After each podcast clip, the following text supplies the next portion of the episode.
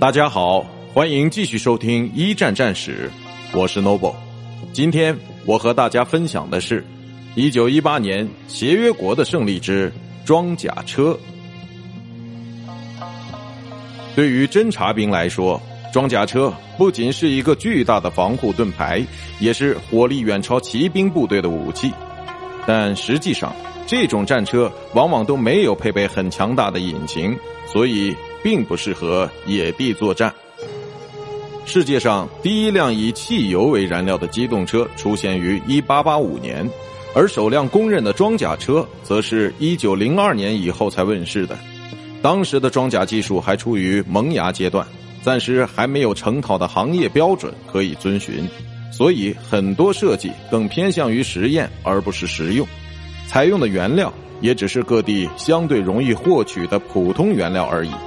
能够真正开上战场的战车更是少之又少了。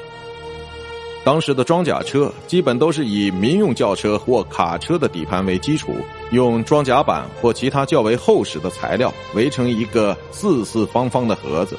注意，这不是流线型的盒子，这种盒子要么是全封闭的，要么是顶上可以掀开，一般有一个或一个以上的炮台。配备着轻型、重型机关枪或小口径加农炮等各种武器。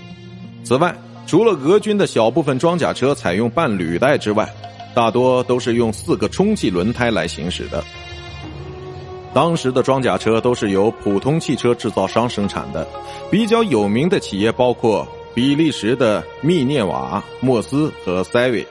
英国的奥斯丁、兰彻斯特、塔尔伯特。沃尔斯利和劳斯莱斯，法国的标致和雷诺，德国的布辛、戴姆勒和埃尔哈特，还有意大利的菲亚特和兰西亚。其中，英国和比利时设计的车型在本国出产后还会送到盟国，但被其敌军俘获并使用的并不多。德国曾从俄军手上弄去了一些英国产的奥斯丁装甲车。而奥匈帝国也曾使用过从义军和俄军手里夺取的战利品。